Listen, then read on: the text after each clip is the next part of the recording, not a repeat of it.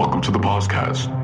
We're street smart, business smart, all kinds of smart people share their insights into the world of marketing, career journeys, and personal growth. So sit back and prepare to get enlightened with your host, Adam Posner.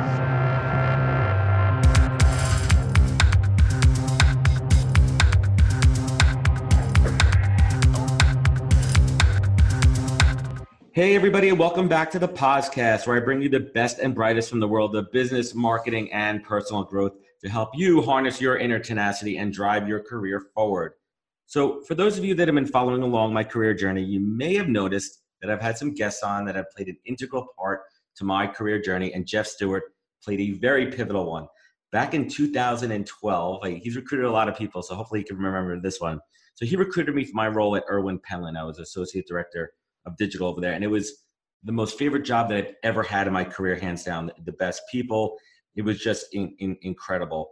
Um, so I remember a couple of very distinct things about working with Jeff. First, this dude was a smooth operator. He was smooth as silk, and I could see him smirking on the camera over there. He wasn't salesy. He just got it done. He got down to business, which which makes sense because he was a former poker player, which I think really um, helped out into it. So I remember specifically when I got my actual offer. I remember where I was. I was walking at a Buy Buy Baby. My daughter was a couple years old at the time, and he called me to make the offer.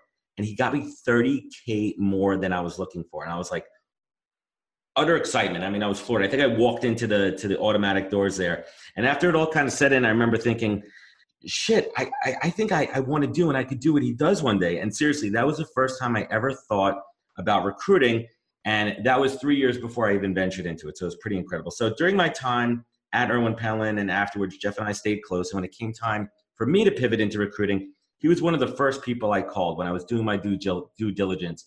And Jeff really spent the time to, you know, really tell me the ups, the downs, the, the roller coaster, the financial implications of recruiting. And, and, and I told him before how much I appreciate that and how much it meant to me. Um, you know, I, I hold him in the highest regards in our profession as somebody who did it right, and that's something I tried to emulate.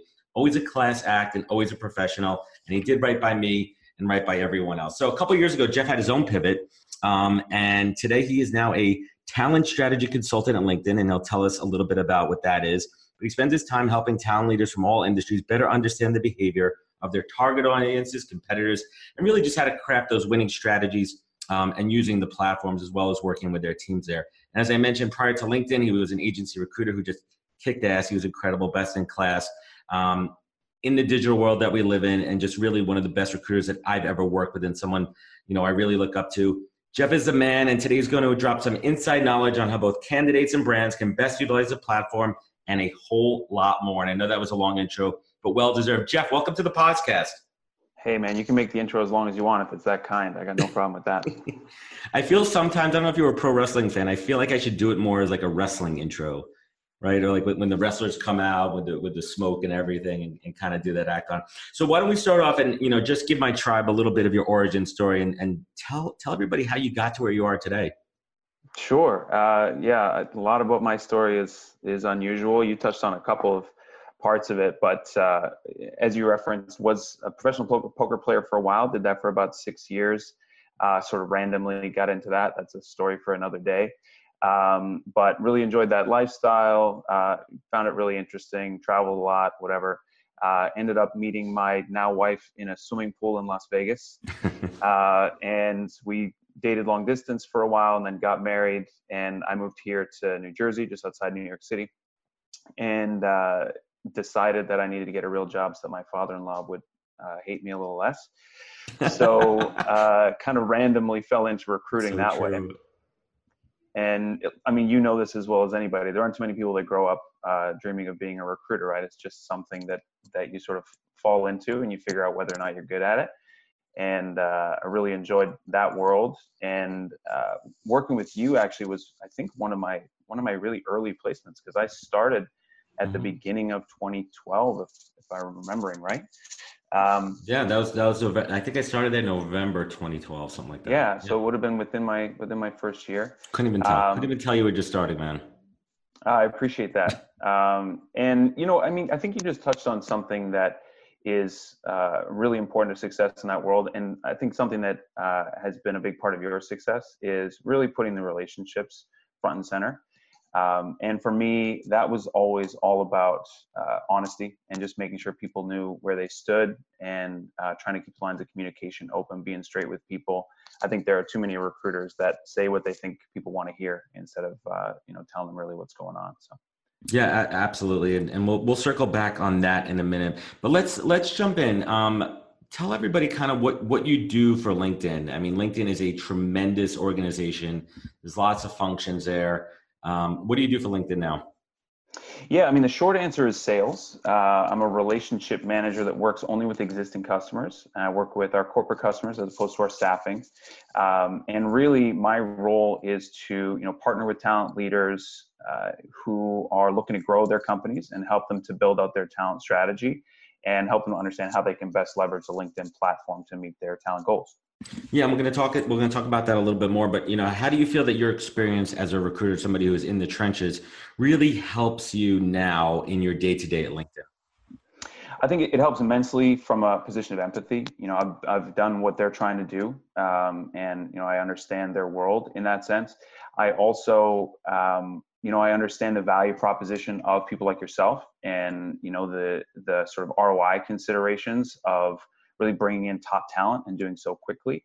And so helping talent leaders to understand sort of the revenue impact of the work that they do and how to communicate that internally, they also have found really helpful.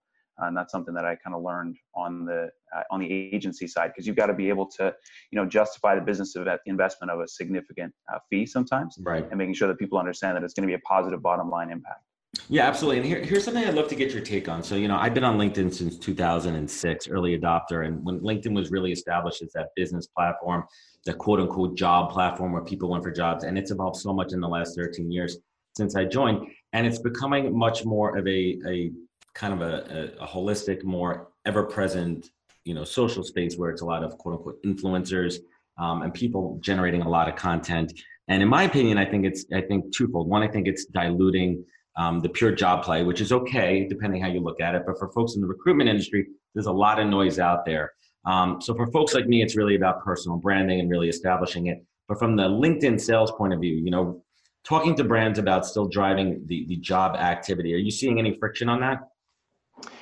So there has been a really intentional strategic evolution uh, of LinkedIn and making sure that we're adding value for our members at every point in their professional journey. So, you know, we don't want to be a, a, place that people come when they're looking for a job or when they're looking to hire. We want right. to be a platform where people come to get value uh, throughout their professional journey. So, content has become king, and you recognize that as well as anybody. That evolution, uh, particularly over the last three to five years, has been intentional and continues to accelerate. Um, and so, when I'm consulting with customers on, uh, you know, how can you attract and engage the very best talent? It it can't be uh, just about direct sourcing. It can't be just about positioning uh, open opportunities. It has to be about establishing yourself as an awesome place to work, and you have to take a much more right. holistic view if you want to do that and you want to win in, in such a competitive field right now. Yeah, absolutely. And I preach that to my clients all the time. I'm like, take your thought leaders within your company and have them create, and it could be everything. I mean, we, we talked about the long form, the short form copy. We talk about the video, LinkedIn Live, which is in beta form right now, which is incredible. And I'm and I'm curious on your thoughts on that in a little bit, but I preach them as well. And at the same time, I also preach to candidates too. If you're in the job market or if you're not, even if you're a passive candidate, you want to have that name recognition. You want to establish yourself. For example, you know, if I'm if I'm Jane Smith and I'm an expert in, you know, programmatic programmatic biddable media, put out a couple articles so when that time comes when you're in the job market you know people could search for you um, so let's let's go back to companies a little bit let's talk about that and you spoke in addition to creating content what are some things that companies and brands could do um, on LinkedIn better? You know, whether it be branding, whether it be you know candidate attraction. What are some of the things that are working? Some of the things that are not working? Well, I think what has to come first is actually understanding your audience. You know, being thoughtful about who you're trying to attract, who you're trying to engage. Um, and if you're not taking the time at the front end to consider what audience you're trying to uh, really develop, then it's hard to be thoughtful about how to do it. So that's really where you want to start is sort of a segmentation of who are the types of people that we want to build right. a strong brand affinity with and then you figure out what are the channels, what are the uh, messages that we really want to deliver to those people. Yeah, a hundred, a hundred percent. And one of the things that you talk about, and I assume you talk about this with your with your clients, and I do, it's it's the ROI of employer branding. When company, it, it costs money to create content. Even this podcast costs money. It costs time for production. It costs time, you know, taking away from from producing and hitting that bottom line. But what is the ROI of br- employer branding on LinkedIn specifically? Well, it really comes back to what are you trying to accomplish? You know, when we're talking about ROI, it varies from one organization to the next. It depends on uh, what type of people you're trying to hire. You know, if we're talking about the ROI of hiring top performing salespeople, it, it can be a fairly linear uh, conversation, right? It's what's the what's the difference, the bottom line difference between sort of a top uh, quartile performer and maybe a third quartile performer. Right. What's that bottom line revenue impact? And and that allows us to have a starting point for okay, here's why we need to invest in attracting more top producing passive talent that are you know going to club at their current organization, not cruising job boards. Um, whereas if you're talking about engineers, it's a very different conversation. If you're talking about trying to attack pe- attract people, excuse me, to work in a call center, it's a very different conversation. So it, it really does depend. There are a lot of factors that we look at. Right, and when it comes down to the competition out there, there's obviously niche job boards and everything. But like, what are some things that LinkedIn, you know, does aside from just being on LinkedIn? I mean, they they kind of moved away from the LinkedIn uh, local events, but in my opinion, I thought I thought that was a very big attraction point that they're taking away. But not everybody's on LinkedIn certain salespeople aren't on LinkedIn. I mean, how do companies reach out to those folks? You know, it's interesting that you bring that up actually. So I've been doing a lot of uh, workshops with a lot of different customers on who they're trying to attract. Um, and uh, sort of spend a lot of time standing at a whiteboard instead of going through PowerPoint decks, mm-hmm. um, and really understanding you know what's important for them. And most of the time, what they tell me is uh, their absolute top priority is quality over speed and cost. They need to make sure that they're getting the very best people, and then it's understanding what's the profile of a top quality person. And most of them tell me that a top performer is uh, is going to be pretty digitally engaged. They want people that are actively trying to learn about what's going on in their industry. If they're talking about salespeople in particular, they want people who are uh, using digital channels to engage with their prospects and their customers to share their own thought leadership to build their own personal brand. And you know linkedin is is a place that people right. do spend a lot of time doing that. So uh, it, it makes sense as a primary channel for some of those functions. Yeah absolutely. And i'm a big fan of the newsfeed uh, the, the, morning updates that i get. I actually utilize it because it's tailored the algorithm tailors it to to my interest and what i'm looking at. So i get a lot of things related to my business that i'm able to incorporate into when i talk to my clients and when i talk to candidates and that keeps me relevant and in the know so i think that's a huge feature as well so let's switch over to candidates a little bit i'm not sure how much um, you still provide actionable strategy from the candidate perspective, but I, I, have a good I have a good feeling you're pretty knowledgeable on that. So, in your opinion, you know, what are some things that candidates could do better to utilize the LinkedIn platform? We spoke about you know content creation and thought leadership, but let's get a little bit of nuts and bolts here. What are some things? What are some features that they might be underutilizing? I mean, so the first thing, the most fundamental thing is your own personal profile, right? Making sure that uh, your profile is an accurate representation of the value that you bring. It doesn't need to be a full resume, but uh, it should really represent the value that you add. Uh, some really simple stuff. Make sure you've got a photo. Uh, that makes a huge difference in whether recruiters are going to look at your profile. Um, but I assume that all of your listeners know something that basic.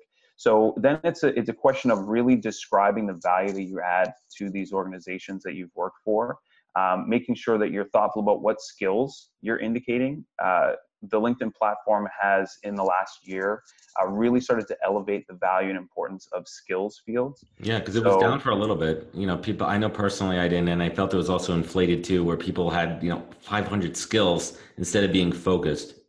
Yeah, so we do put a cap on the number of skills that you can uh, list there, and uh, we prioritize skills that people endorse you for. So, you know, make sure that you're being authentic. You talk about authenticity a lot on this podcast, and I'm a huge, huge advocate for authenticity, uh, cool. both on the brand side and on the candidate side. So, make sure that you're listing skills that you that you really do have, um, and areas where you can add value. Uh, and then engage with your peers. You know, uh, I would, it's not just about producing your own content and it doesn't have to be fancy long form content, doesn't have to be a podcast. Um, just share your thoughts, share articles with a, a, one sentence preamble of why you found it interesting. Engage with the stuff that other people are sharing. Right. You know, just be active. And and I think that's a huge point too. It's active, and and I think it's not just liking. It's funny. I saw I finally got the update today this morning where I can now choose. You know, my my comment whether it be a like or a clap. I'll hold my opinion on that. I think I think I mean, but actually, you know what? I will share it a little bit. I think it's taken a page from from Facebook. I don't think it's necessary, um, but I am. I think it's cool that they're testing different things and different levels of engagement. But when Ken, I tell everybody when you engage, add some value, and it comes back to adding value. Don't just say, "Hey, Brian, awesome post, man. You know that's great. Hey, Jeff, I really love what you said there. Add value, add to the conversation." Now, another hot topic, and I don't know if you can comment on it. I don't know if you want to but another hot topic is engagement pods. And for those of you that don't know out there, and we've talked about this earlier, um, engagement pods are, are groups of, of, of, like-minded people where you know they come together and you know this is just my take on it and, and some people have a positive take and a negative take where you know they, are in the same field and they're sharing engagement engaging content but there's also a, a unwritten rule where if you're in one of these engagement pods that you're agreeing to like and comment on other people's posts within that pod to, to drive the algorithm, to drive the engagement, to drive what we call on LinkedIn velocity. Velocity is, you know, how fast your content moves and is seen by other people on the platform. What are your thoughts on engagement pods? It comes back to authenticity, like we talked about before. You know, if you uh, if you have a group of connections that are like-minded and that you tend to agree with their perspectives, and when they post something, you want to share it, you want to like it, you want to comment on it because you authentically think that it's going to add value for your connections I think that's great. If you get yourself in a situation where you feel compelled to like, comment on, share, regardless of how you feel about that content, then I don't see that as being authentic at all. Yeah, and and I think that is going. It's going to be flushed out, and it's going to come to the surface one day. I think that there's a lot of people out there that are gaming the system and they're trying to monetize on it. And in one sense, kudos to them. If you're figuring out how to do this and you're driving engagement, and whether you're selling a service, a coaching, or, or, or some kind of consultancy, and your exposure is being maximized by views and you're getting it done, that's fine. But if you could go home and sleep at night knowing that you did it right and you're authentic, then you know, you know, what am I going to say about that? So let's switch it over to the personal side um, a little bit. I'd love to to dig into the to the real Jeff Stewart here. Jeff, what what is the greatest failure that you've had in your career, and what did you learn from it? Oh man, um, there have been a lot. we all have, right? You know, um, I think I had probably my biggest, my most obvious failures were at the poker table, um, where you know that's a world where the best player does not always win.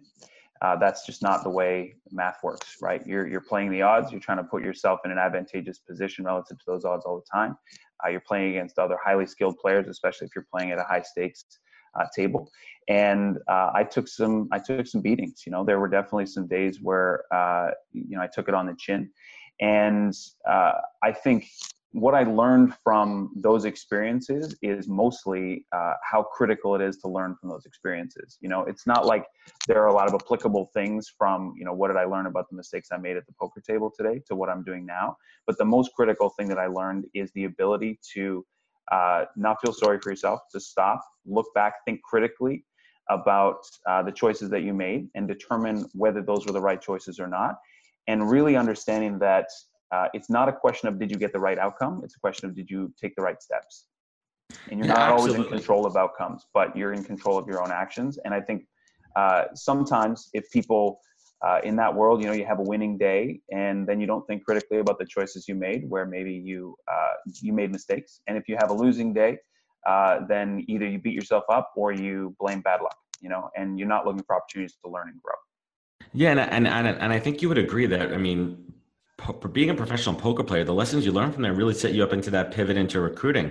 It's the same thing. Recruiting is like baseball. Like if you're if you're a 300 hitter in recruiting, you're a Hall of Famer. If you're closing 30% of every deal that comes your way, not only you killing it fine, I mean that is the top of the game. And recruiting is a numbers game. And I think the poker skills really kind of put you in a position to understand the odds, understand where you should focus your time, where you should focus your money, and where, where to double down. So, Jeff, what you know, what has been the greatest success in your career? I mean, where I am today, I couldn't be happier. Honestly, um, I was uh, certainly not looking to make a change at the time that I made a change. You know, uh, was was having success, was very happy in my role. Uh, but I knew some people at LinkedIn, and they were all kind of drinking the Kool Aid. Um, and it was actually my wife that really encouraged me to, you know, go and pursue something new. And the reason that uh, I think I made the, the choice to do that is because I didn't feel like I was learning at the pace that I wanted to be learning anymore. And I really wanted to challenge myself and wanted to grow. So uh, the biggest success was being willing to take a, a step back financially on paper uh, into a new role and trusting myself that I was going to be able to have the kind of success I needed to have to close that gap. Um, and thankfully was able to do that. And now I'm I'm learning and growing at a much faster pace than I had in That's awesome. a long time. So two quick things I want to take away from that. One, and something that I I, I drill in is betting on yourself. Always bet on yourself. Double down on yourself, and and that's what I did when I went into recruiting. You know your strengths, man. You know you'd be great at. And the second point is having that rock, your spouse, your significant other, who's going to support you, and know that you're taking a step you, you took a little step backward to take a big step forward to to be in a, in a different place in your career and a different place for your family. You know where you were you know 10 years ago you know when you weren't married married and you were traveling and playing poker is a lot different where you are now you know sitting in your suburban house with your two kids. And that's a different phase of life. I mean i'm in the same freaking place as you man.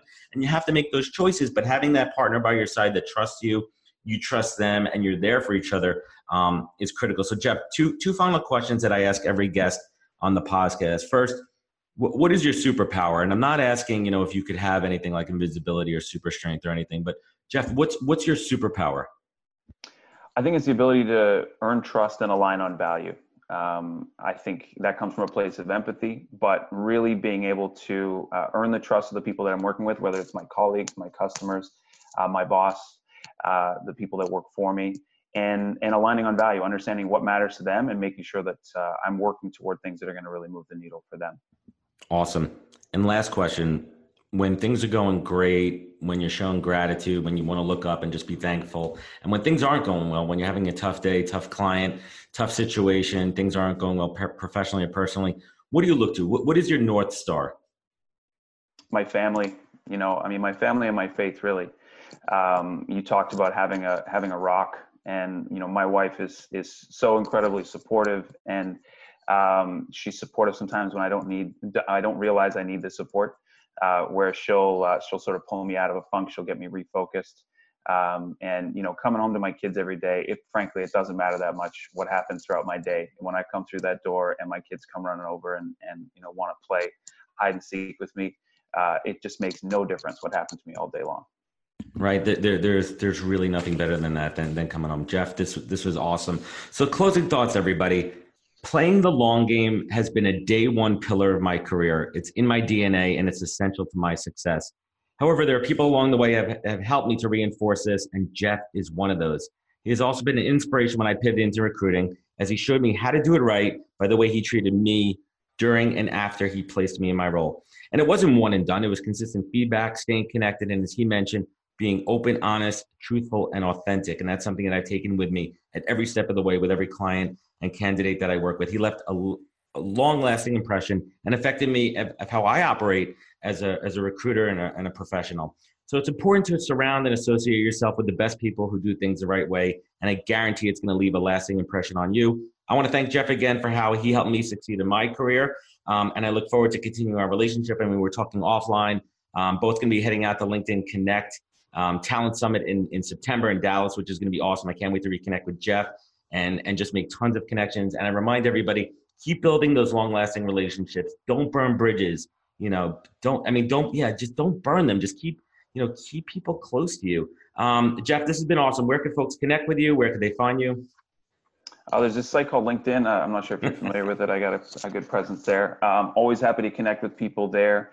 Um, and really, I want to thank you for having me on, Adam. This was a lot of fun. And awesome. for me, it's just, it's so much fun to watch the way your career has grown and developed and all the different pivot points that you've taken. Um, and you know your your willingness to bet on yourself has obviously been working out. So keep it up, man. And I appreciate that, man. And to everyone listening, thank you for joining us on the podcast. Please be sure to follow us, subscribe, click on the links below. I'll have everything in there. And again, remember, take your online offline. I appreciate everybody for listening. Take care and catch us next week for another great episode of the podcast. Wisdom is forever, but for us, it's time to go. Thank you for joining us. Luckily, we'll be back with our next episode jam packed with more incredible humans. For more info, please visit www.nhptalentgroup.com.